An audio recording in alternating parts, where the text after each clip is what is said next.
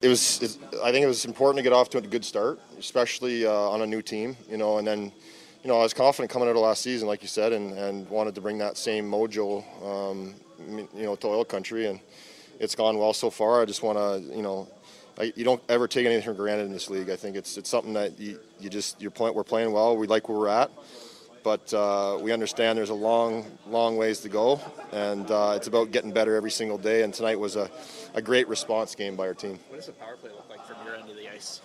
It looks a lot better, you know, watching it down there than it does, you know, playing against it. So it's been humming most of the season, and obviously when you play, put, you know, all the great players we have out there together, it makes for a for a dangerous unit. So it's good. Mike, when you see Connor come out of the corner like that in the first goal, like he takes about three strides and he's gone 20 feet in front of the net, and nobody can get him. I mean, Fleury, he's one of the better goalies getting across the crease. And it didn't seem to matter.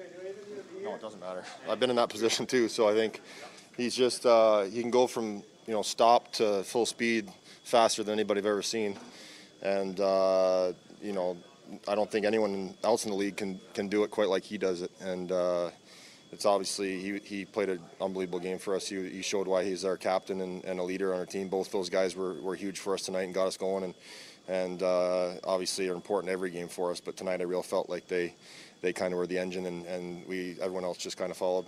Mike, sorry to jump in a little late, but uh, it seemed like whenever you have a performance that you're not happy with, you seem to rise up to the challenge and, and put a performance like that. And what's the mental acuity heading into a game like that when you know last game didn't go the way you wanted? Yeah, I mean, obviously happy to get back in there. I think you know it's nice not to have to fester over it, and and you know I wasn't real happy with the way things went. Obviously, I don't think we were as a team, but um, I was motivated to get back in there and play well, and and obviously the team responded too, which was you know a great sign, a great a great sign of, of maturity in our group, and not letting you know one ga- one bad game turn into two, and and we did a great job of that tonight, and, and a big reason why we came out with two points. Great. Thanks.